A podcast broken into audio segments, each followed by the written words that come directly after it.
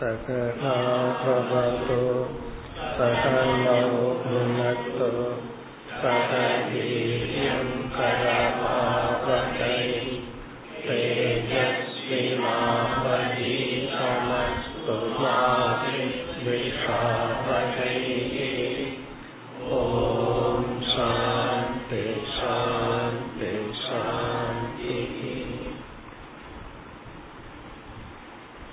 मुपति ऐन्दावद् श्लोकम् ब्रह्मण्यानां बलिरहम्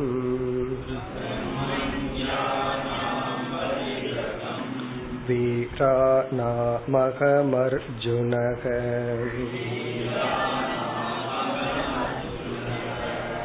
भूतानां स्थितिरुत्पत्तिः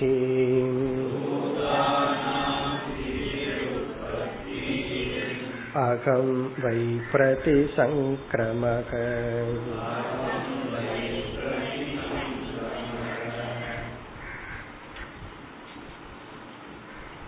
அனைத்தும் நான் என்று பகவான் தன்னுடைய விபூதிகளை கூறிக்கொண்டு வருகின்றார் நாம் ஏற்கனவே பார்த்தபடி இந்த அத்தியாயத்திலிருந்து புதிதான அறிவு நமக்கு ஒன்றும் இல்லை ஆனால் அடைந்த அறிவில் நிலை பெறுவதற்காகத்தான் இந்த முழு அத்தியாயம்னு பார்த்தோம்.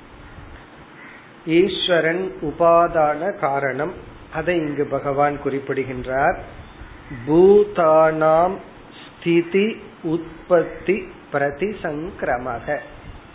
அனைத்து ஜீவராசிகள் அல்லது படைப்பினுடைய உற்பத்தி நானாகவே உள்ளேன்.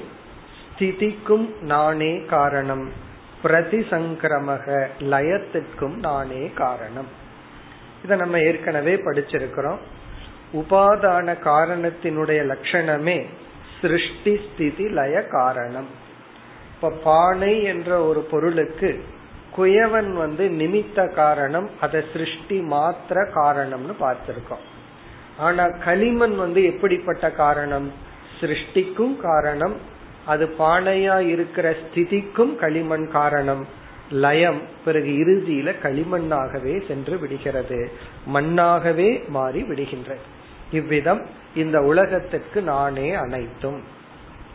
பிறகு எங்கெங்கெல்லாம் எந்தெந்த சக்திகள் எல்லாம் வெளிப்படுதோ அதெல்லாம் நான் சொல்லி நம்ம வந்து கர்வத்தை நீக்கி பகவானிடத்தில் சரணடைந்து இந்த ஞானத்தில் நிலை பெறுவதற்காகத்தான் இந்த அத்தியாயம். இனி அடுத்த ஸ்லோகம் முப்பத்தி ஆறு கத்யுத்யுத்சர்கோபாதானம் सर्गोपाधानम् आनन्दस्पर्शलक्षणम् आस्वातश्रुत्यवघ्राणम्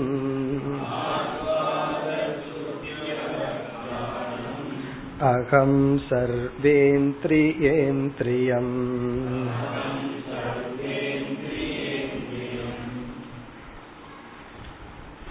இந்த ஸ்லோகத்தின் சாராம்சம் இந்த ஸ்லோகத்தின் கடைசி பகுதி அகம் சர்வேந்திரியேந்திரியம் நான் சர்வ இந்திரிய இந்திரியம். எல்லா இந்திரியங்களுக்கு இந்திரியமாக இருக்கின்றேன். அகம் நான் சர்வ இந்திரிய இந்திரியம். இந்திரியத்துக்கு இந்திரியமாக இருக்கின்றேன். இதுதான் சாரம். இதத்தான் மற்ற சொற்களால் பகவான் விளக்குகின்றார். இதுவும் ஒரு அழகான கருத்து. அதாவது நமக்கு இந்திரிய சக்தி இருக்கு. ஐந்து கர்மேந்திரியங்கள் ஐந்து ஞானேந்திரியம்னு பத்து இந்திரியம் இருக்கு. ஒவ்வொரு இந்திரியத்துக்கும் நமக்கு அந்தந்த சக்தியுடன் இருக்கின்றோம். ஆனால் இந்த சக்தி பார்த்தோம்னா நாளடைவுல குறைஞ்சிட்டே வரும். பார்க்கிற சக்தி குறையும் கேட்கிற சக்தி குறையும் நடக்கிற சக்தி குறையும் எடுக்கிற சக்தி குறையும். இப்படி இந்திரிய சக்திகள் எல்லாம் குறைஞ்சிட்டு இருக்கும். அந்த நேரத்துல நம்ம என்ன புரிஞ்சுக்கணும்? இந்த சக்தியா இருந்தது இறைவன் தான் இன்னைக்கு அந்த சக்தி இல்லைனா அதுவும் பகவான் தான் இப்போ ஒவ்வொரு சக்தியும் இறைவனை சார்ந்தது. இப்ப இந்திரிய சக்தி தான் ஒருத்தனுக்கு வந்து கர்வத்தையும் வயலன்ஸ் பழிக்கு பழி வாங்குறதெல்லாம் யாருக்கு காரணம்னா உடம்புல ஒருத்தனை நாலு பேர்த்த அடிக்கிற சக்தி இருக்கிறதுனால தான் இவனுக்கு ஒரு கஷ்டம் வந்தா உடனே திருப்பி அடிக்கலான்னு தோணுது. இப்ப இவன் என்ன புரிஞ்சுக்கணும்? இந்த சக்தி வந்து இறைவனை சார்ந்தது. என்னுடையதல்ல. நம்ம வாழ்க்கையே இந்த இந்திரிய சக்தியை வச்சுதான் இருக்கு. இந்திரிய சக்தி இருக்கிற வரைக்கும் கர்வத்தோட இருக்கிறோம். அந்த சக்தி போன உடனே பணிவு வந்துடுதுன்னு சொல்லக்கூடாது. பணிவு வந்து சக்தி இருக்கும்போது இருந்தா அதுக்கு பேரு பணிவு. சக்தி போனதுக்கு அப்புறம் வர்றதுக்கு பேரு பணிவல்ல. அது வந்து தாழ்வு மனப்பான்மை. அது ஒரு இன்செக்யூரிட்டி அது வந்து வேல்யூ கிடையாது. ஆகவே இப்பெல்லாம் எனக்கு ரொம்ப பணிவு வந்துடுதுன்னு எண்பத்தஞ்சு வயசுல ஒருத்தர் சொன்னார். அதுக்கு பேரு பணிவல்ல. திடீர்னு இந்திரியத்துக்கு சக்தி வந்துருட்டும் அந்த பணிவும் போயிடும் ஆகவே இங்க வந்து இந்திரியத்தினுடைய சக்தியா பகவான் இருக்கா இப்ப எனக்கு ஒரு இந்திரியத்துல குறை இருந்து சக்தி இல்லைன்னா நம்ம என்ன புரிஞ்சுக்கணும்? பகவான் அந்த இடத்துல அந்த சக்திய வெளிப்படலின்னு அக்செப்ட் பண்ணிக்கிறோம். மற்றவங்களுக்கு இருக்குதுன்னு பொறாமப்படக்கூடாது. மற்றவங்களுக்கு இருந்தா பகவான் அங்க கொடுத்திருக்காரு அவ்வளவுதான். ஒருத்தருக்கு நல்ல பார்க்கிற சக்தி கேட்கிற சக்தி பேசுற சக்தி எனக்கு இல்லாம இனி ஒருத்தருக்கு கொடுத்திருந்தா அது வந்து பகவான் அங்க வெளிப்பட்டிருக்கார் இங்க வெளிப்படல. அப்படி நாம் புரிந்து கொள்ள வேண்டும். இப்ப அதத்தான் முதல் வரியில இந்திரியத்தினுடைய சில சக்திகளை உதாரணமா பகவான் சொல்றார். இப்ப கடைசி இத பார்த்துட்டோம். சர்வ இந்திரிய இந்திரியம்னா இந்திரியங்களுக்கு நான் இந்திரியமா இருக்கேன். இப்ப எல்லா இந்திரிய சக்தியா நான் இருக்கேன். அதுல சில சக்திகளை வரிசையா பகவான் சொல்றார். இந்தந்த சக்தியா நான் இருக்கின்றேன். வரிசையா பார்ப்போம். கதி. கதி என்றால் நடக்கிற சக்தி. உக்தி என்றால் பேசுற சக்தி. கத்யுக்தியுக் சர்கோபாதானம் இருக்கு. பிரிச்சோம்னா கதி. கதினா நடக்கிற சக்தி. இந்த இடத்துல ஓடுற சக்தி படியேற சக்தி. இதெல்லாம் வந்து என்ன ஆகும்னா வயதாக அப்படியே குறைஞ்சிட்டு வரும். கதி உக்தினா பேசுற சக்தி இது மட்டும் ஏனோ குறையறது இல்ல இந்த சக்தியை மட்டும் பகவான் என்ன பண்ணி வச்சுட்டார்? நாக்குக்கு மட்டும் டயர்ட் ஆகாத சக்தியை கொடுத்துட்டார். என்னைக்குமே வெட்டா வச்சு அதுக்கு என்னைக்குமே அதை மட்டும் குறையறது இல்ல அதனாலதான் மூக்கம் கரோதி வாச்சாலம்ங்கிற இடத்துல திருப்பியும் படிக்கணும். வாச்சாலம் மூக்கம் கரோத்தின்னு படிக்கணும். அதாவது பேசாம இருக்கிற ஊமைய பேச வைக்கிறது பகவானுடைய அனுகிரகம். வாச்சாலம் பேசிக்கொண்டே இருக்கிற என்ன? மூக்கம் கரையில கொஞ்சம் பேசாம இருக்க வைக்கிறது உன்னுடைய அனுகிரகம். உண்மையிலேயே நம்ம அதுக்கு தான் முயற்சி பண்ணணும். பேசிட்டே இருக்கிற என்ன? வாச்சாலம்னா பேசிக்கொண்டு இருக்கின்ற என்னை மூக்கம் கருதி எப்ப வாய மூட வைப்பையோ? அதுவும் பகவானுடைய சக்தி தான். அப்படி வந்து உக்தி உற்சர்க்கம்னா வெளித்தள்ளும் சக்தி. இந்த வேர்வை வெளித்தல்கின்றது மலங்கள் எல்லாம் வெளித்தள்ளும் சக்தி. பாதி நோய்க்கு காரணம் உடம்புல வேண்டாத்தத உடம்பு வந்து வெளித்தல்லாம இருக்கிறது தான் எது ஆகாதோ அதை உள்ள வச்சுக்கிறது தான் நோய்க்கு காரணம் சொல்கிறார்கள். இப்படி உற்சர்க உபாதானம் எடுக்கிற சக்தி கைக்கு இருக்கிற சக்தி ஆனந்தம் இன்பத்தை அனுபவிக்கின்ற சக்தி அது எந்த இந்திரியத்தின் மூலமாகவும் ஸ்பர்ஷம் அப்படின்னா தொட்டு உணரக்கூடிய சக்தி தொட்டு புரிஞ்சுக்கிற சக்தி. கடைசியில லக்ஷணம் அப்படின்னு சொன்னா இங்க தர்ஷனம் அர்த்தம். பார்க்கிற சக்தி. கண்ணு வழியா பார்க்கிற சக்தி. ஆஸ்வாத சுவைக்கின்ற சக்தி. ஸ்ருதி கேட்கிற சக்தி. அவக்ராணம் ஸ்மெல் வாசனை. அவக்ராணம்னா ஸ்மெல் பண்ற சக்தி. இப்படி சிலதெல்லாம் சொல்றார். இதுல வந்து பத்து இந்திரியத்துக்கு பத்து சக்தி இருக்கு. அப்படி இந்த சக்தி எல்லாம் நானாக இருக்கின்றேன். இந்த சக்தியில ஏதாவது குறை நம்மிடத்தில் இருந்தா அந்த இடத்துல பகவான் அங்க வெளிப்படல அவ்வளவுதான். அப்படி புரிஞ்சுக்கணும். வேற யாருக்காவது இருந்தா பகவான் அங்க வெளிப்பட்டிருக்கார். ஆகவே தாழ்வு மனப்பான்மையும் இல்லை பொறாமையும் கிடையாது. இந்த விபூதியில ஈஸ்வரன் உபாதான காரணம்ங்கிற ஞானத்துல நிலை பெறதுக்கு அப்பாற்பட்டு இந்த விபூதிய படிக்கும் போது நமக்கு வந்து பொறாம வரக்கூடாது. இந்த விபூதியை வச்சுதான் பொறாமையை நீக்க முடியும். யாரிடத்துல என்னென்ன சக்தி வெளிப்பட்டிருக்கோ அந்த அகங்காரம் தன்னை சார்ந்ததுன்னு நினைச்சிட்டு இருக்கு ஆனா நம்ம என்ன புரிஞ்சுக்கிறோம்? அது ஈஸ்வரனை சார்ந்தது. இப்ப என்னிடத்துல என்னென்ன குறைகள் இருக்கோ அது குறை அல்ல. ஈஸ்வரன் ஏனோ வெளிப்பட வேண்டாம்னு முடிவு பண்ணிட்டாரு இந்த உபாதியில். அப்படி நாம் புரிந்து கொண்டால் இங்க ஒரு குறையும் ஏக்கமும் இல்லை வெறுப்பும் இல்லை. ஏக்க ரெண்டு விதம். தன்னிடத்துல இல்லையேன்னு ஒரு பெருமூச்சு விடுறது இனி ஒருத்தனுக்கு இருக்கேன்னு சொல்லி பெருமூச்சு விடுறது. இந்த இரண்டுமே இந்த விபூதி ஞானத்துலதான் நமக்கு நீங்கும். எல்லா இடத்துலயும் ஈஸ்வரனை பார்க்கும் பொழுதுதான் நமக்கு பொறாமையும் நீங்கும். நம்ம இடத்துல ஒன்று இல்லை என்ற ஏக்கமும் நீங்கும் இனி அடுத்த ஸ்லோகத்தில் பகவான் அடுத்த விபூதிக்கு வருகின்றார் முப்பத்தி ஏழு पृथिवी वायुराकाशः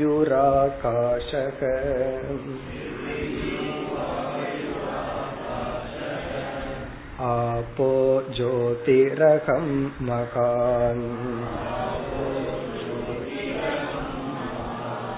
विकारपुरुषो व्यक्तम् रजसत्त्वं तमः परम् अहमेतत्प्रसङ्ख्यानम् ज्ञानं सत्त्वविनिश्चयः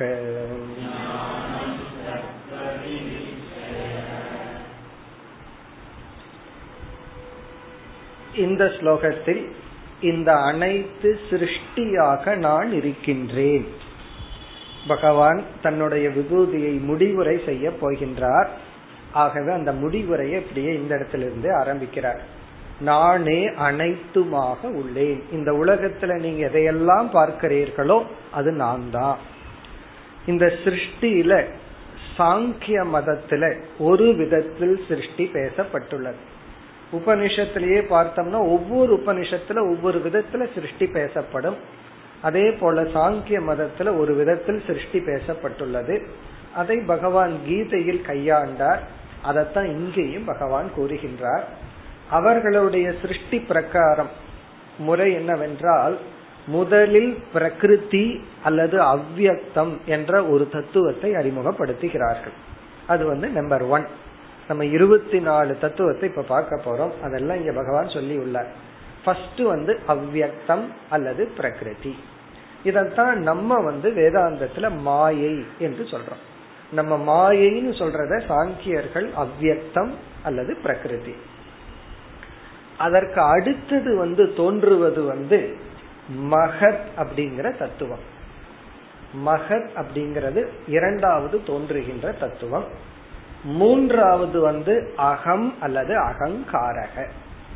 இப்ப பிரகிருதி மகத் அகம் அப்படின்னு மூன்று ஸ்டெப் இத நம்ம வேதாந்தத்துல எப்படி படிச்சிருக்கிறோம் அப்படின்னா நம்ம வந்து இப்ப அமர்ந்திருக்கிறோம் இதே எக்ஸாம்பிளே பார்த்திருக்கிறோம். கிளாஸுக்கு வந்து அமர்ந்திருக்கிறோம் எல்லாம் அமர்ந்திருக்கிறோம். கிளாஸ் முடியறதுக்கு ஒரு நிமிஷத்துக்கு முன்னாடி அமர்ந்திருக்கிறோம். என்ன வித்தியாசம்னா கிளாஸுக்கு வந்து அமர்ந்துட்டு இருக்கும் போது ரிலாக்ஸ்டா இருக்கிறோம். என்ன இன்னும் ரொம்ப நேரம் இருக்குன்னு. லாஸ்ட் மினிட் பூர்ணமத சொல்லும் போதும் நம்ம உட்கார்ந்துட்டு தான் இருக்கோம். எப்படி இருக்கிறோம்னா வீட்டுக்கு ஓடுவதற்கு தயாரான நிலையில அமர்ந்து இருக்கிறோம். இந்த ஒன் டூ த்ரீ சொல்லும் போது ஒன் சொல்லும் போது இருப்பான் இந்த த்ரீ சொல்லும் போது எப்படி நான் ஓடுறதுக்கு தயாரா இருக்கான்ல ரன்னிங் ரேஸ்ல அதே போல பகவான் வந்து பிரளயத்துக்கு அப்புறம் அடுத்த சிருஷ்டிக்காக வெயிட் பண்ணிட்டு இருக்கிறது மாயை. அத விதை உறக்கம்னு சொல்லுவாங்க. விதைய வந்து வீட்டுல வச்சிருந்தோம்னா அது உறங்கி கொண்டு இருக்கு. அத விதைக்க போறதுக்கு முன்னாடி அது ரெடியா இருக்கிறது போல பகவான் வந்து மாயை அல்லது பிரகிருத்தியோடு இருக்கிறது ஒரு ஸ்டேஜ் சிருஷ்டிக்கு தயாரா இருக்கிற ஸ்டேஜ் ஆனா சிருஷ்டி ஆரம்பிக்கல. சோ காமயத அப்படின்னு எல்லாம் உபநிஷத்துல வந்து அவரை வந்து ஆசைப்பட்டார் சங்கல்பம் செய்தார் அப்படின்னு எல்லாம் படிச்சிருக்கோம். அதே போல இங்க வந்து மகத் அகங்கிறதெல்லாம் சூக்மமா இருக்கு ஆனா சிருஷ்டிக்கு உள்ள ரெடி ஆயாச்சு தயாராகி விட்டதுன்னு அர்த்தம். இப்படி மூன்று. முதல்ல வந்து அவ்வக்தம் இரண்டாவது மகத் மூன்றாவது அகம் அல்லது அகங்கார தத்துவம். இதிலிருந்து ஐந்து சூக்ம பூதங்கள் தோன்றுகின்றன. அதுதான் ஃபர்ஸ்ட் சிருஷ்டி. இப்ப மூன்று பிளஸ் அஞ்சு எட்டு. இந்த அஞ்சு பூதங்கள் தோன்றியதற்கு பிறகு முதல்ல வந்து அவ்வியக்தம் இரண்டாவது மகத் மூன்றாவது அகம் அல்லது அகங்கார தத்துவம். அதிலிருந்து அஞ்சு பூதங்கள். இப்ப இதோட எட்டாச்சு. இந்த அஞ்சு பூதங்களினுடைய சத்துவ அம்சம் ரஜோ அம்சத்திலிருந்து பத்து இந்திரியங்களும் மனதும் தோன்றுகின்றன. இப்ப பதினொன்று. இந்த பஞ்சபூதத்தினுடைய சத்துவ அம்சம் ரஜோ அம்சத்தினுடைய சேர்க்கையில நமக்கு வந்து பத்து இந்திரியங்கள் மனம். இப்ப எவ்வளவு ஆச்சு பத்தொன்பது ஆயாச்சு. இனி தமோ அம்சத்திலிருந்து ஐந்து ஸ்தூல பூதங்கள் நாம் பார்த்து அனுபவிக்கின்ற இந்த உலகம். இவ்விதம் அவ்வியக்தம் ஒன்று இரண்டாவது மகத் மூன்றாவது வந்து அகங்காரம் அதுக்கப்புறம் பிளஸ் அஞ்சு சூக்ம பூதங்கள் இப்ப இதோட எட்டு பிளஸ் பத்து இந்திரியங்கள் பிளஸ் ஒன்று மனம் பதினொன்று அப்ப பத்தொன்பது பிளஸ் அஞ்சு ஸ்தூல பூதங்கள் இவைகள் எல்லாமே இருபத்தி நான்கு தத்துவங்கள். இந்த ஸ்லோகத்துல பகவான் இந்த இருபத்தி நாலு தத்துவமும் என்னுடையது தான் பிறகு இருபத்தி ஐந்தாவதா இருக்கிற புருஷ தத்துவமும் நான் தான் இந்த இருபத்தி நாலு தத்துவத்துக்குள்ள இருக்கிற சத்துவம் ரஜஸ் தமஸ்ங்கிற குணமும் நான் தான் அந்த பொருளும் நான் தான் அந்த பொருளிடம் இருக்கின்ற குணமும் நான் தான் என்று பகவான் கோரி யாருக்காவது இந்த அறிவு ஏற்பட்டால் இப்படி இந்த உலகம் அமைந்துள்ளது புருஷன் ஒரு தத்துவம் இருக்கா அப்படின்னு யாருக்காவது ஒரு அறிவு கிடைச்சதுன்னா அந்த அறிவாகவும் நான் தான் இருக்கிறேன் இந்த ஒரு ஸ்லோகத்துல பகவான் எல்லாத்தையும் சேர்த்திட்டார். உலகம் நான் தான் உலகத்தை பத்தி அறிவு யாருக்காவது இருந்தா அதுவும் என்னுடையது. இப்ப இனி நம்ம ஸ்லோகத்திற்குள் சென்றால் இரண்டாவது வரியில விகார புருஷோ வியக்தம். இந்த அவ்வியக்தம் அப்படிங்கிறது முதல் தத்துவம். அவ்வியக்தம். அது ஒன்றுன்னு எடுத்துக்கணும். பிறகு முதல் வரியில கடைசி இரண்டு சொல் ஜோதிகி அகம் மகான். மகான்கிறது மகத் தத்துவம் இரண்டாவது. அதுக்கு முன்னுத்த சொல் அகம். இந்த இடத்துல அகம்ங்கிறத நான் பகவான் சொல்றதா பொருள்படுத்த கூடாது அகம் தத்துவம். மூன்றாவது தத்துவம் அகங்கார தத்துவம். இதுவும் நானாத்தான் இருக்கிறேன்.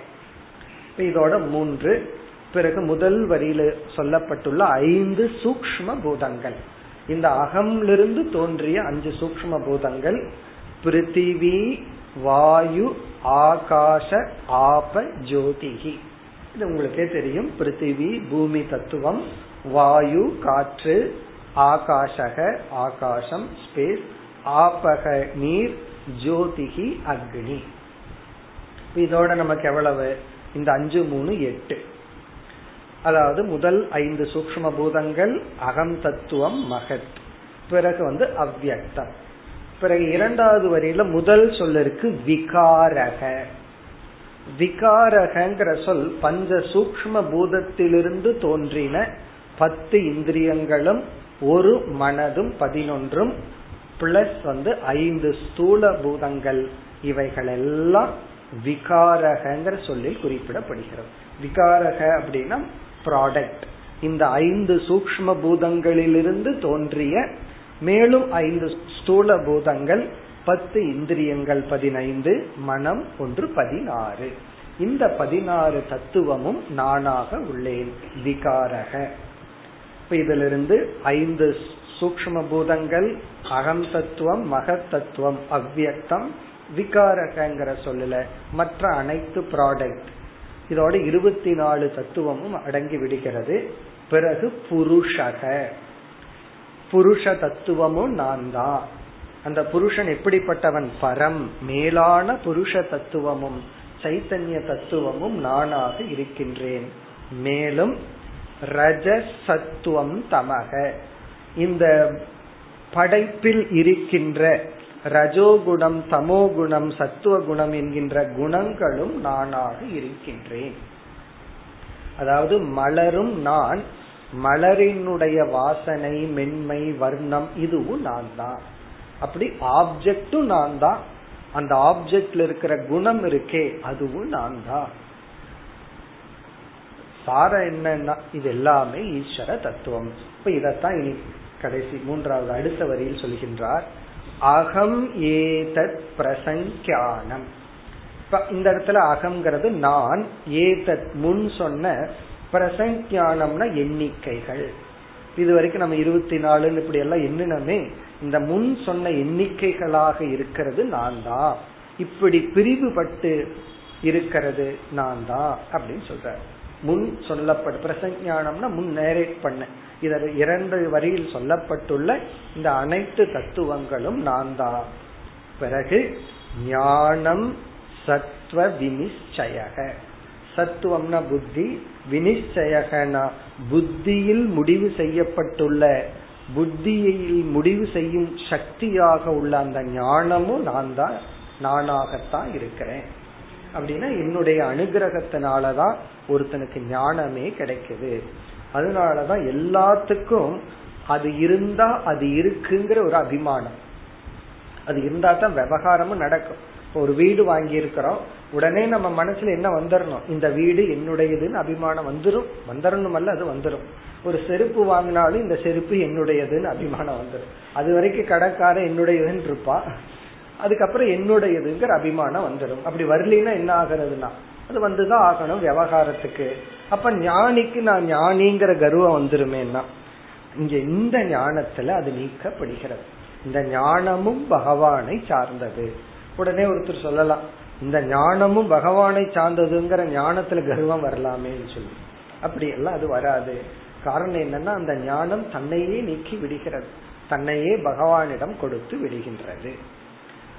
சத்துவ வினிச்சயக சில புஸ்தகத்துல தத்துவ வினிச்சயகங்கிற சொல்ல இருக்கு. தத்துவ வினிச்சயம்னா இந்த தத்துவத்தை நிச்சயம் செய்கின்ற சக்தியாகவும் நான் உள்ளேன். அந்த சக்தியிலிருந்து கிடைக்கின்ற அறிவாகவும் நான் உள்ளேன் இனி பகவான் வந்து அப்படியே முடிவுரைக்கு வருகின்றார் என்னுடைய இந்த விபூதிக்கு எல்லை இல்லைன்னு சொல்லி முடிக்க போகின்றார் அடுத்து முப்பத்தி எட்டாவது ஸ்லோகம் मयेश्वरेण जीवेन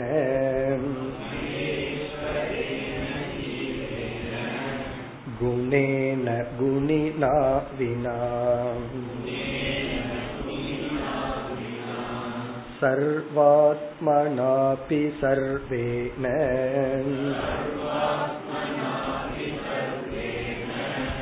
न भावो विद्यते क्वचित्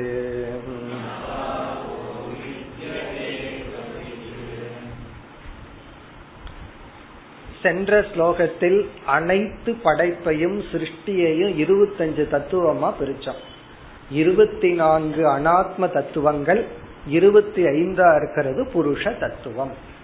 அப்படி நம்ம இஷ்டத்துக்கு பிரிக்கலாம். இந்த அகில உலகத்தையே வேறு கோணத்துல ரெண்டா பிரிக்கலாம். சப்ஜெக்ட் ஆப்ஜெக்ட் பிரிக்கலாம். அல்லது வந்து எந்த கோணத்துல வேணாலும் பிரிக்கலாம். ஸ்தூலம் சூக்மம்னு பிரிக்கலாம். ஜடம் சேத்தனம்னு பிரிக்கலாம். அப்படி இங்கு வந்து பகவான் இந்த ஸ்லோகத்துல இந்த அனைத்து சிருஷ்டியை வேறு ஒரு கோணத்துல மூன்று ஆங்கிள் பிரிச்சு இவைகள் எல்லாமே நான் தான் அப்படின்னு சொல்றார். முதல்ல எப்படி பிரிக்கின்றார்? ஈஸ்வரேன ஜீவேன. முதல்ல இந்த சிருஷ்டிய பகவான் எப்படி பிரிக்கிறார்? ஜீவ ஈஸ்வரன் பிரிக்கிறார். இந்த உலகமே ஜீவன் ஈஸ்வரன் என்று பிரிக்கப்படுகிறது. அந்த ஜீவனாகவும் நான் தான் இருக்கிறேன். ஈஸ்வரனாகவும் நான் தான் இருக்கிறேன். மயா ஜீவேன ஈசேன.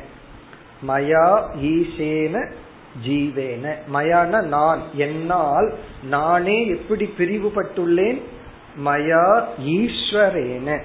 ஈஸ்வரனாகவும் ஜீவேன ஜீவனாகவும் இருக்கின்ற மயா வினா. நான் இல்லாமல் வேறு எதுவும் கிடையாது. இப்படி பிரிவுபட்டுள்ள எனக்கு வேறாக எதுவும் இல்லை. அப்படி சொல்ற இப்ப ஃபர்ஸ்ட் டிவிஷன் என்ன? படைப்பவன் படைக்கப்படுவது. நமக்கு வந்து இந்த ஞானம் வர்ற வரைக்கும் நம்ம அப்படித்தான் இந்த ஸ்டேட்டஸ்ல தான் இருக்கணும். நான் ஜீவன் கர்மத்தை பண்றவன் பகவான் கர்ம வினை பலனை கொடுப்பவர் நான் தர்மத்துக்கு உட்பட்டு வாழணும். அப்படி இல்லைன்னா தண்டனை கொடுப்பவர். இந்த ஆட்டிடியூடு தான் இருக்கணும். உடனே எடுத்த உடனே அத்வைதம்னு சொல்லிட்டோம்னா நமக்கு அது விளங்காது. படிப்படியா போய் கடைசியில தான் அந்த அத்வைதம். இப்ப இந்த இடத்துல நான் ஈஸ்வரனாகவும் ஜீவனாகவும் இருக்கின்றேன். அடுத்தது குணேன குணினா வினா. குணம் குணின்னு இந்த உலகத்தை பிரிக்கலாம். இதெல்லாம் விதவித ஆங்கிள் இந்த உலகத்தை பிரிச்சு பாக்கிறது குணி என்றால் குணத்துடன் கூடியவன். குணம் என்றால் தன்மை. தன்மையும் தன்மையுடன் கூடியது. இந்த உலகமே அப்படி இருக்கு. ஒரு ஆப்ஜெக்ட் ஒரு திரவியம் அதை சார்ந்து இருக்கிற குணங்கள். அப்படி குணீன குணினா இந்த இடத்துல மயாங்கிறத சேர்த்திக்கணும். நானே குணமாகவும் நானே குணியாகவும் இருக்கின்றேன். குணினா குணத்துடன் கூடியவன். இப்ப டேபிள் இருக்கு. டேபிள்ங்கிறது ஒரு பொருள். இதுக்குன்னு ஒரு குணம் இருக்கு. இது வந்து மரம் தீ பிடிச்சா எரியும்.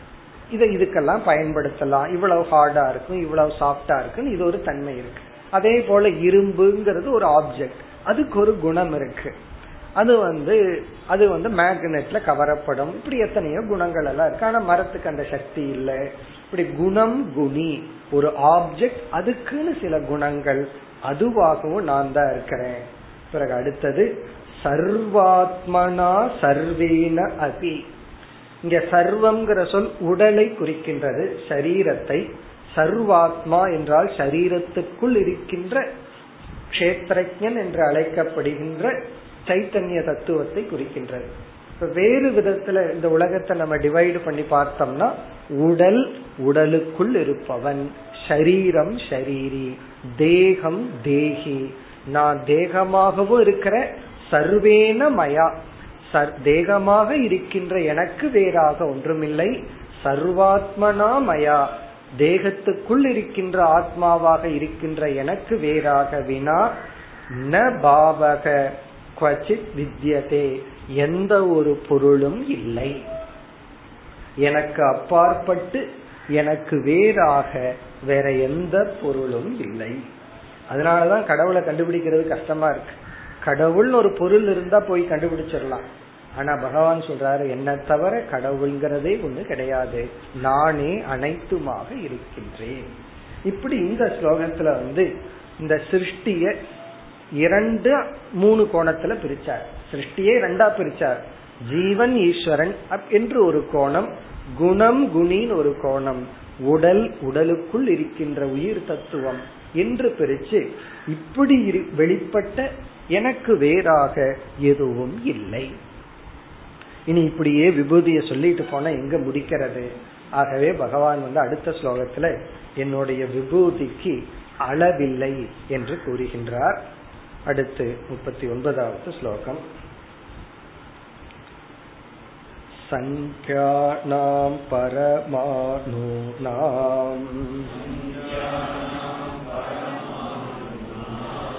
कालेन क्रियते मया न तथा मे विभूतीनाम्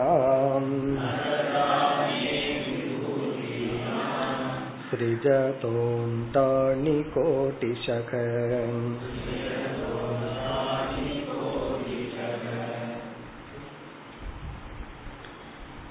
இந்த ஸ்லோகத்தின் சாராம்சம் என்னுடைய பெருமை விபூதியை அளவிட முடியாது அதாவது வந்து லிமிட்லெஸ் அப்படின்னு சொல்லி சொல்ற. என்னுடைய விபூதியை பெருமையை வந்து அளவிட்டு கூறி விட முடியாது.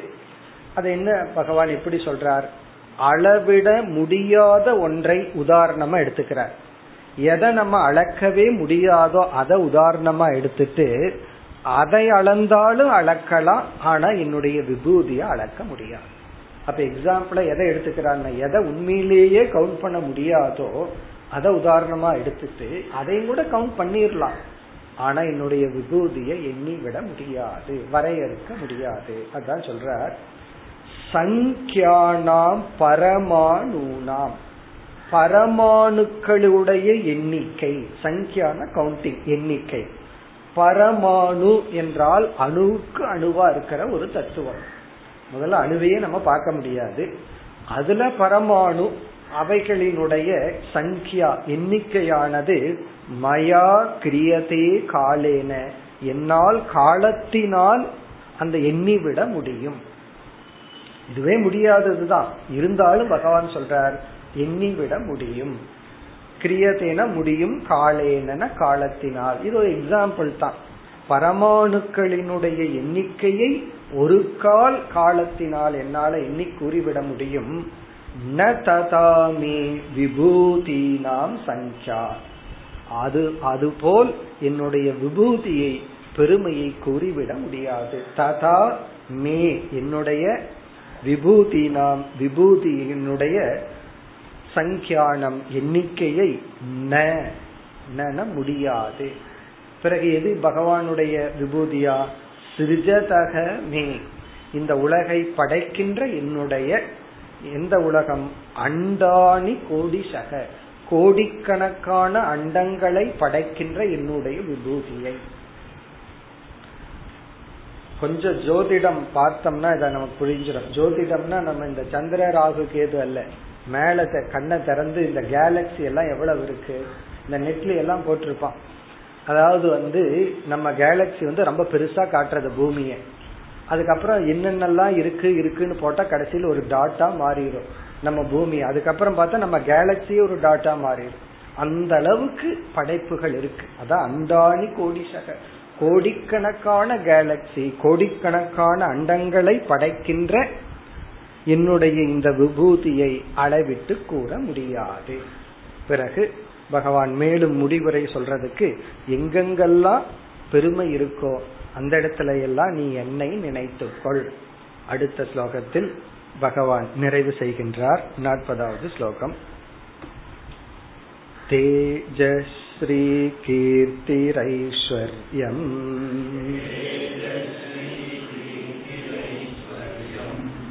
ह्रीस्त्यागसौपगं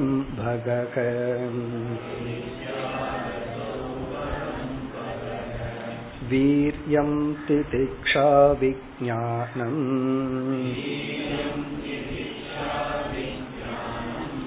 यत्र यत्र समेंशकः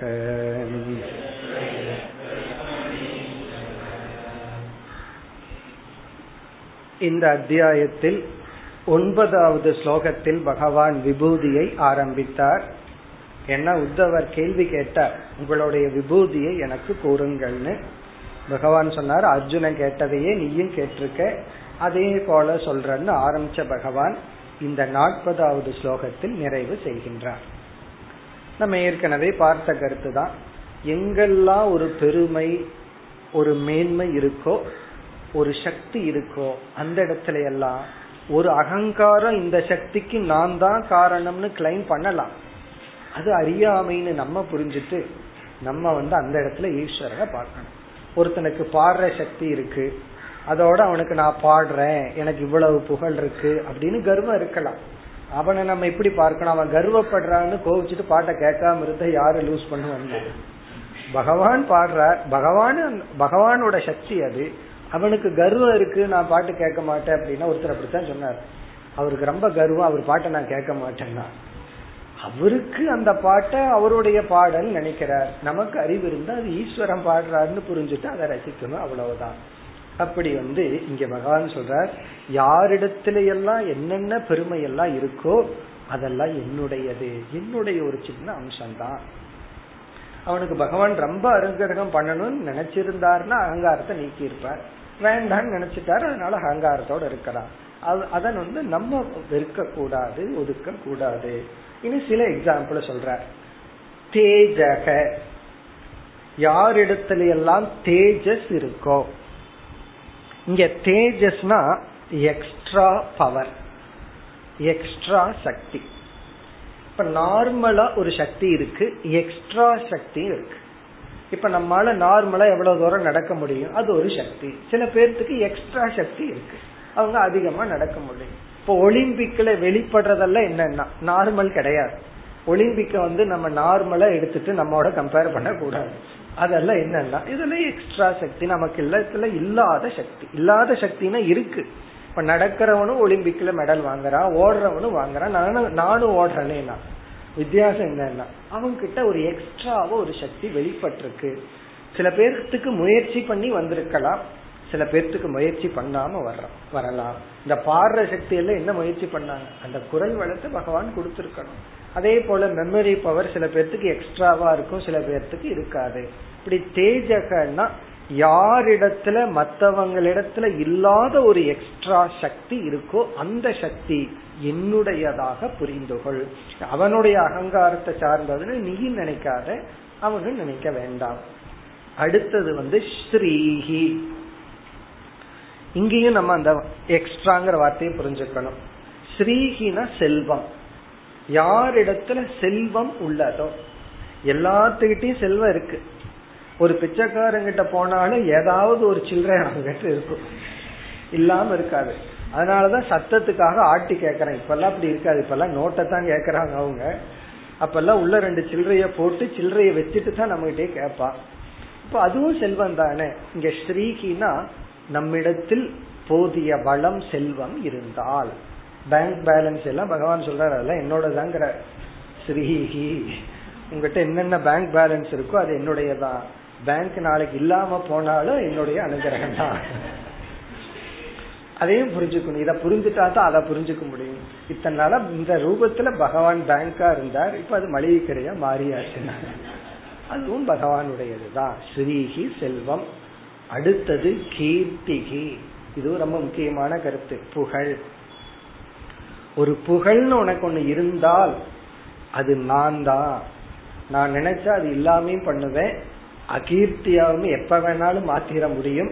எந்த செகண்ட் வேணாலும் ஒருத்தனுடைய புகழ் இருக்கே. அது அப்படியே மாறும். ரொம்ப புகழ் இருப்பான். அடுத்த நாள் பார்த்தோம்னா அது தலைகீழா மாறும். எந்த அளவுக்கு மாறும்னா புகழினுடைய ஹைட்டுக்கு அளவா மாறும். எந்த அளவுக்கு இவனுக்கு புகழ் இருந்ததோ அது இகலாம் மாறலாம். இப்ப அந்த கீர்த்தியாகவும் நான் இருக்கின்றேன். இந்த புகழை வந்து இறைவனுடையதுன்னு புரிஞ்சுட்டா அந்த புகழால் நாம் அழிந்து விட மாட்டோம். அது நம்முடையதுன்னு நினைச்சிட்டா அழிஞ்சிருவோம். இப்ப புகழ் அப்படிங்கறது நம்மை அழிக்க கூடியதா தடையா அல்லது வந்து இல்லையாங்கிறத அந்த புகழை நம்ம எப்படி புரிஞ்சுக்கிறோம்ங்கிறத பொறுத்து ரெண்டு விதத்துல புரிஞ்சுக்கலாம். பாசிட்டிவா புரிஞ்சுக்கணும்னா அது ஈஸ்வரனுடைய புகழ். கொஞ்சம் நெகட்டிவா வைராகியத்துடன் பார்க்கணும் அப்படின்னா இது ஒரு நெகட்டிவ் ஆஸ்பெக்ட் இப்ப யாராவது நம்ம புகழும் போது ஈஸ்வரன் பார்க்க முடியல ஆனா புகழுக்கு மைண்ட் அப்படியே அடிக்ஷன் ஆகுது. யாராவது நம்ம புகழ்ந்து பேசும்போது அப்படியே உள்ள ஐஸ்கிரீம் போல உள்ள உருகிட்டு இருக்கிறோம்னு வச்சுக்குவோமே. அப்ப கொஞ்சம் நெகட்டிவா பார்க்கணும்னா எப்படி பார்க்கணும்னா ஒருத்தன் அவன் என்னைய புகழ்றான்னா அவனுக்கு புத்தி இல்லை அப்படின்னு புரிஞ்சுக்க அவனுக்கு புத்தி இருந்தா எதுக்கு என்ன புகழுவான் அவனுடைய அறியாமையினுடைய விளைவு அவனுடைய அத்தியாசம். அவன் புரிஞ்சுக்கல புரிஞ்சுட்டா எதுக்கு புகழுவான் அவனுடைய அறியாமையினுடைய விளைவு தான் புகழ். அது ஒருத்தர் ஒவ்வொருவரும் புரிஞ்சுக்கணும். அவனுடைய இக்னோரன்ஸ்ல என்ன புகழ்ந்துட்டு இருக்க? அவனுக்கு அறிவு வந்துட்டு எதுக்கு புகழுவான் அவனுக்கு அறிவு வந்துட்டா முதல்ல இதெல்லாம் ஈஸ்வரனுடையதுன்னு நினைச்சுக்குவான். உண்மையிலேயே ஒருத்தர் நம்ம புகழும் பொழுது அவங்க என்ன தப்பு பண்றாங்கன்னா நம்ம அகங்காரத்தை தான் புகழ்கிறார்கள். அவங்களுக்கு அது புரியல. எதுக்கு நம்ம புகழணும்? ஈஸ்வரனுடைய சக்தி அது. அப்படின்னு ஈஸ்வரனுக்கு தான் எல்லா புகழும் உரியது. அது தெரியாம ஏதோ என்ன புகழ்ந்துட்டு இருக்கிறான் அது அவனுடைய அறியாமை. அப்போ நமக்கு எவ்வளவு புகழோ அவ்வளவு தூரம் மக்கள் அறியாமையான மக்கள் நம்மை சுற்றி இருக்கிறார்கள். அப்படி புரிஞ்சுக்கணும். இது கொஞ்சம் நெகட்டிவா இருக்குன்னா வேண்டாம் பாசிட்டிவா இருக்கணும் அப்படின்னா அவங்க அறிவுடையவர்கள் தான் அது ஈஸ்வரனை சார்ந்தது. எப்படியாவது புகழ் அப்படிங்கிறது ஒரு விதமான போதை பொருள் இந்த போதை பொருள் இருக்கே அது கொஞ்ச நேரத்துக்கு இருந்துட்டு போயிடும் ஒரு போதை பொருளை சாப்பிட்டோம்னா கொஞ்ச நேரத்துக்கு அப்புறம் தெளிவாயிருவோம் புகழ்ங்கிற போதை இருந்துட்டே இருக்கு. அதுல இருந்து வெளியே வரவே முடியாது. அந்த மயக்கத்திலேயே மனிதன் இருந்து விடுவான். அதனால இந்த விபூதி ஞானம்தான் அந்த புகழ்ங்கிற மயக்கத்திலிருந்து நம்ம காப்பாற்றும்.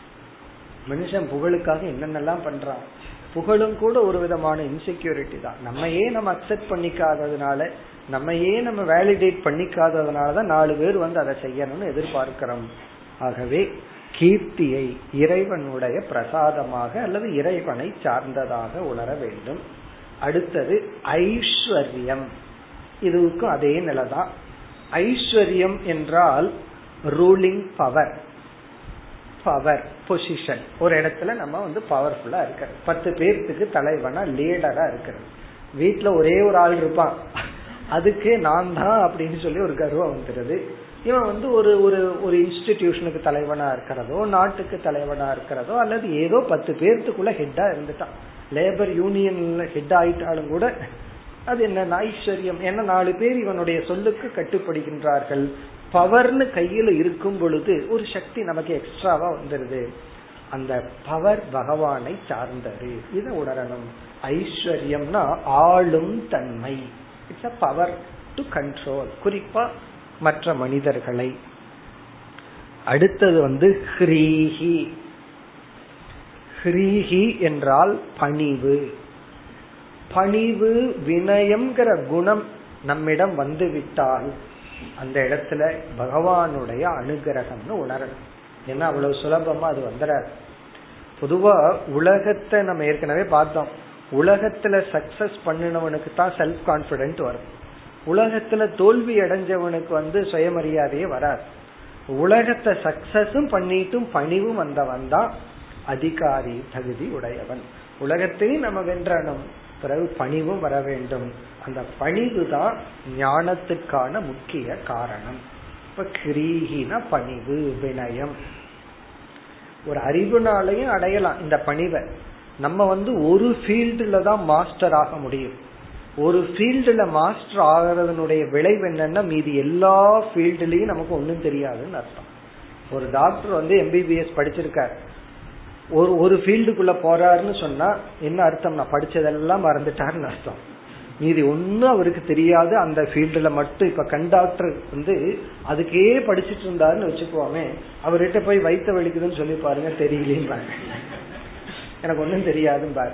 இல்ல மூக்குல ப்ராப்ளம் அப்படின்னா தெரியலையும் பாரு. அவர்கிட்ட போய் கண்ணுக்கு பக்கத்துல தான் இருக்கு பார்த்து சொல்லுங்கன்னு சொல்லக்கூடாது. எனக்கு அது தெரியல. இதே இது வெறும் எம்பிபிஎஸ் டாக்டர் மட்டும் படிச்சிருந்தாருன்னா அவர் உடம்பு பூரா சாமான்யமா அறிவு அவருக்கு இருக்கும் அப்ப ஸ்பெஷலா போக போக என்ன ஆகும்னா எல்லா அறிவும் நமக்கு ஒண்ணும் தெரியாம போகுது. அப்ப நம்ம புரிஞ்சுக்க வேண்டியது உள்ள நம்ம நிஷ்டை அடையும் பொழுது மற்ற எல்லா விதமான அறிவையும் இழந்து விடுகின்றோம். அப்ப நமக்கு ஒரு சக்தி தேவை வெளியிருந்து ஒரு உதவி தேவை. அண்மையில ஒருத்தரை சந்திச்சேன். அவர் வந்து ஒரு பெரிய ஃபாரஸ்ட் டிபார்ட்மெண்ட்ல ஒரு பெரிய அதிகாரி நம்ம சக்தி இருக்கு. அவர் வந்து ரொம்ப பணிவா ரொம்ப சாதாரணமா சொல்ற அதாவது வந்து அவர் சொன்ன உதாரணம் டென்ட்டுக்குள்ள என்னை விட்டு அவர் வந்து ஃபாரஸ்ட் டிபார்ட்மெண்ட்ல ஒரு பெரிய அதிகாரி அவர் எல்லா ட்ரைனிங்கும் எடுத்தவர். அவர் சொல்ற விஷயம் ஒரு டென்ட்டுக்குள்ள என்னை விட்டு கையில எந்த ஆயுதத்தை கொடுக்காம ஒரு எளிய விட்டீங்கன்னா அதுதான் ஜெயிக்கும் என்ன புரண்டி குறது அப்படிங்கிறார். அதுதான் ஜெயிக்கும். காரணம் என்ன? என் கையில ஒரு எக்யூப்மெண்ட் இல்லைன்னா வி ஆர் ஹெல்ப்லெஸ் அதுதான் ஜெயிக்கும் நான் ஜெயிக்க மாட்டேங்கிற. என்னன்னா ஒரு எலிக்கு அவ்வளவு சக்தி இருக்கு நமக்கு அவ்வளவு சக்தி இல்லை. யாரு சொல்றா? ஃபாரஸ்டுக்குள்ள தெரிஞ்சிட்டு இருக்கிறவர் சொல்ற. இங்க நம்ம வீட்டுல உட்காந்துட்டு எது வந்தாலும் நான் பாத்துருவேன் அப்படின்னு நம்ம பெருமை அடிச்சிட்டு இருக்கோம். இதெல்லாம் என்னன்னா நம்மளுடைய இயலாமைய நம்ம புரிஞ்சுக்கணும். நமக்கு இவ்வளவுதான் சக்தி இருக்கு இவ்வளவு தெரியும் இவ்வளவு தெரியல. இந்த ஒரு அறிவினால் நம்ம இடத்துல என்ன இருந்தாலும் கர்வம்ங்கிறது வராம பணிவு வந்துவிடும். நீ அடுத்தது வந்து தியாக இதுவும் ஒரு விதமான பெரிய சக்தி தான் தியாகம் பண்றதுக்கு வந்து சக்தி தேவை. தியாகம் பண்ற சக்தி யாருக்காவது இருந்தால் அந்த சக்தியும் நானாகத்தான் இருக்கின்றேன். உபனிஷத்து வந்து தியாகே நெய்கே அமிர்தத்துவம் ஆனசுகம்னு தியாகத்தினாலதான் சிலர் அமிர்தத்துவத்தை அடைந்தார்கள்னு தியாகத்தை மோட்சத்துக்கும் ஞான நிஷ்டைக்கு சாஸ்திரம் கனெக்ட் பண்ணுது. அந்த தியாகம் என்ற சக்தியா நான் இருக்கின்றேன். ஒருத்தனுக்கு அந்த சக்தி இல்லை என்றால் பகவான் அங்க வெளிப்படலின்னு அர்த்தம். நம்ம எல்லா அனர்த்தத்துக்கும் காரணம் வந்து தியாகம் பண்ற சக்தி இல்லாததுதான்.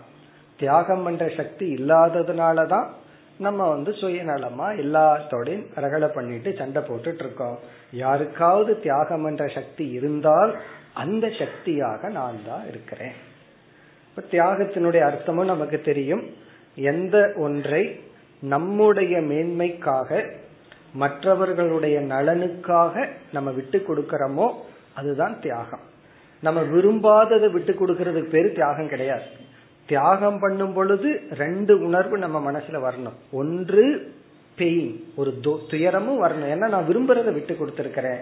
கொஞ்ச நேரத்துக்கு அப்புறம் சந்தோஷமும் வரணும். நான் விட்டு கொடுத்தேன் அப்படின்னு ஒரு சந்தோஷம். இந்த ஒரு சக்தி நானாக உள்ளேன் அதனாலதான் பகவானுக்கு ஒரு அழகான வார்த்தை இருக்கு தியாகராஜன். ரொம்ப அழகான சொல்லாது. பகவான் வந்து தியாகத்துக்கே அரசன். மேக்சிமம் எவ்வளவு தியாகம் பண்ண முடியுமோ அதை செய்தவர். அந்த தியாகமாக நான் இருக்கின்றேன். அடுத்த சொல் வந்து சௌபகம். இந்த சொல்லினுடைய பொருள் வந்து நம்மிடத்தில் இருக்கின்ற ஒரு அதிசய சக்தி அட்ராக்டிவ் நேச்சர் நம்ம இடத்துல இருக்கிற ஏதோ ஒரு விதமான விளக்க முடியாத சக்தி. சௌபகம். சௌபகம்னு சொன்னா நம்மிடத்தில் இருக்கிற ஒரு விதமான அட்ராக்டிவ் நேச்சர் இங்க அட்ராக்டிவ்னு சொன்னா சில பேர் பார்த்தீங்கன்னா சில பேர்த்தினால செய்ய முடியாத காரியத்தை இவன் போய் சாதிச்சுட்டு வந்துடுவான் அது எப்படின்னா என்னமோ இவன் பண்றான் ஆனா சாதிச்சுட்டு வந்துடுவான் ஆனா அறிவே இருக்காது. அதுதான் ஆச்சரியம். அதாவது வந்து அறிவு திறமை எல்லாம் இருந்தா தான் பிசினஸ்ல சக்சஸ் பண்ண முடியும்னு ஒரு காலத்துல நான் நினைச்சிட்டு இருந்தேன். ஆனா சக்சஸ் ஆனவங்களை பார்க்கும்போது அந்த மனசை மாத்தி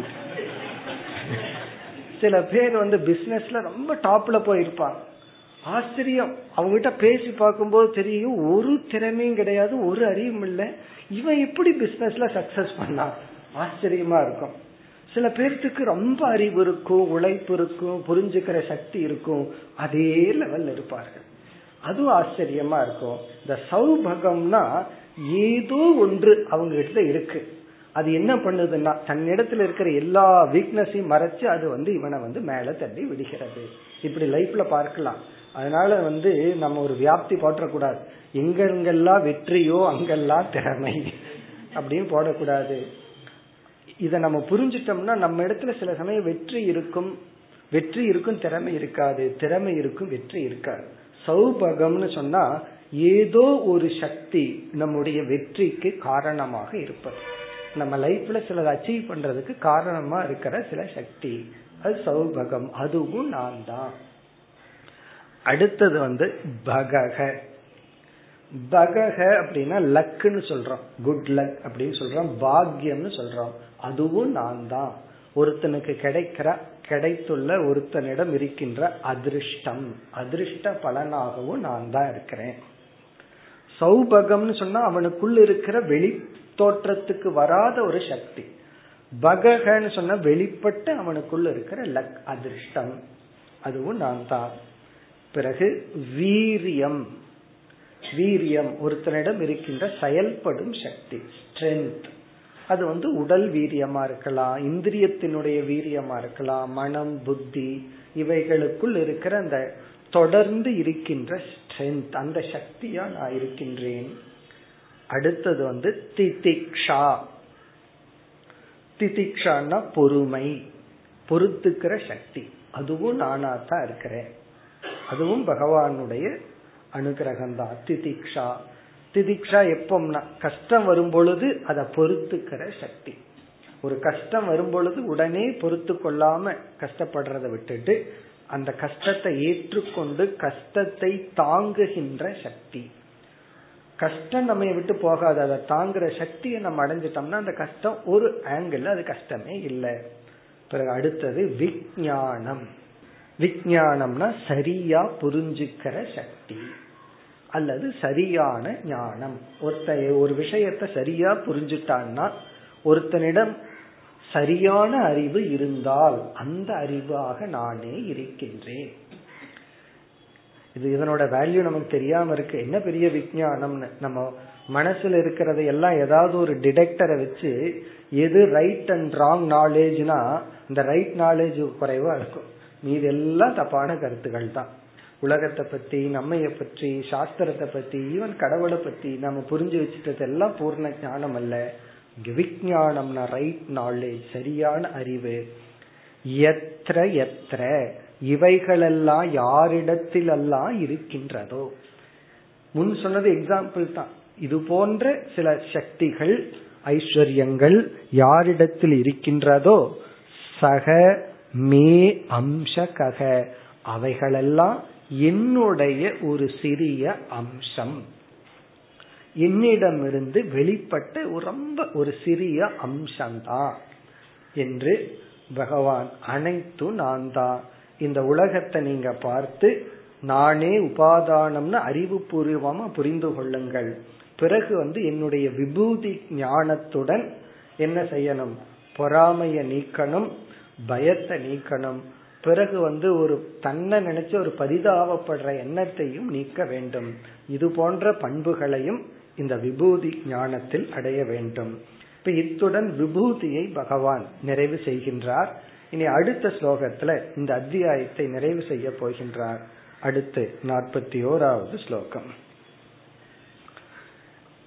एतास्ते कीर्तिता सर्वाः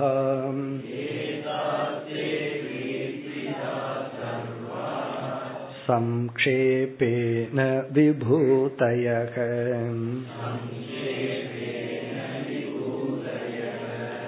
मनोविकारा एवैते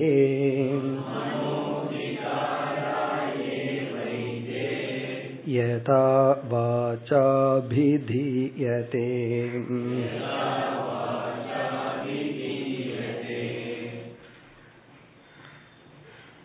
ஒன்பதாவது ஸ்லோகத்தில் ஆரம்பித்து நாற்பதாவது ஸ்லோகத்துடன் பகவான் விபூதியை நிறைவு செய்து இனி வருகின்ற இந்த ஸ்லோகங்களில் இந்த அத்தியாயத்தை முடிக்கிறார் ஏதாகா சர்வாகா விபூதயக இதுவரை கூறின ஏதாக இந்த சர்வாகா அனைத்து விபூதயக இந்த விபூதிகள் பெருமைகள்.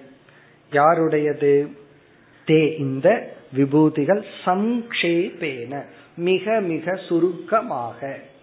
இது ஒரு தியானத்துக்காக ஒரு கான்டம்ப்ளேஷனுக்காக சம்ஷேபேன மிக சுருக்கமாக என்னால் கீர்த்திதாக சொல்லப்பட்டுள்ளது சொல்லப்பட்டது. கீர்த்திதாகன சொல்லப்பட்டுள்ளது. ஏதாகா தே இந்த அனைத்து சர்வாகா விபூதிகளும் என்னுடைய பெருமைகளும் சம்ஷேபேன சுருக்கமாக கீர்த்திதாக சொல்லப்பட்டுள்ளது. அதாவது இந்த வார்த்தையில பகவான் கன்க்ளூட் பண்ணிட்டார். இந்த விபூதிகள் எல்லாம் சுருக்கமா என்னால் சொல்லப்பட்டது. எதற்காகன்னு நம்ம பலமுறை பார்த்துட்டோம். பிறகு இரண்டாவது வரியில வந்து பகவான் இனி ஒரு வேதாந்த கருத்தை சொல்றார். இது ரொம்ப முக்கியமான கருத்து. இந்த விபூதிகள் அனைத்தும் மித்யா என்ற கருத்தை குறிப்பிடுகின்றார். இதெல்லாம் என்னுடைய விபூதி தான் ஆனா என்னுடைய அபரா பிரகிருதி நான் மாயையாக பொய்யாக இந்த உலகத்தில் தோற்று வைக்கப்பட்டது இது வந்து சத்தியம் அல்ல.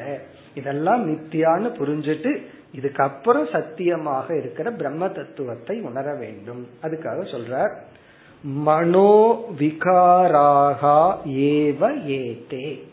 ஏதே இந்த சிருஷ்டி இந்த படைப்பு இந்த விபூதி ஏதே இவைகளெல்லாம் மனோவிகாராகா மனதினுடைய விகாரங்கள்.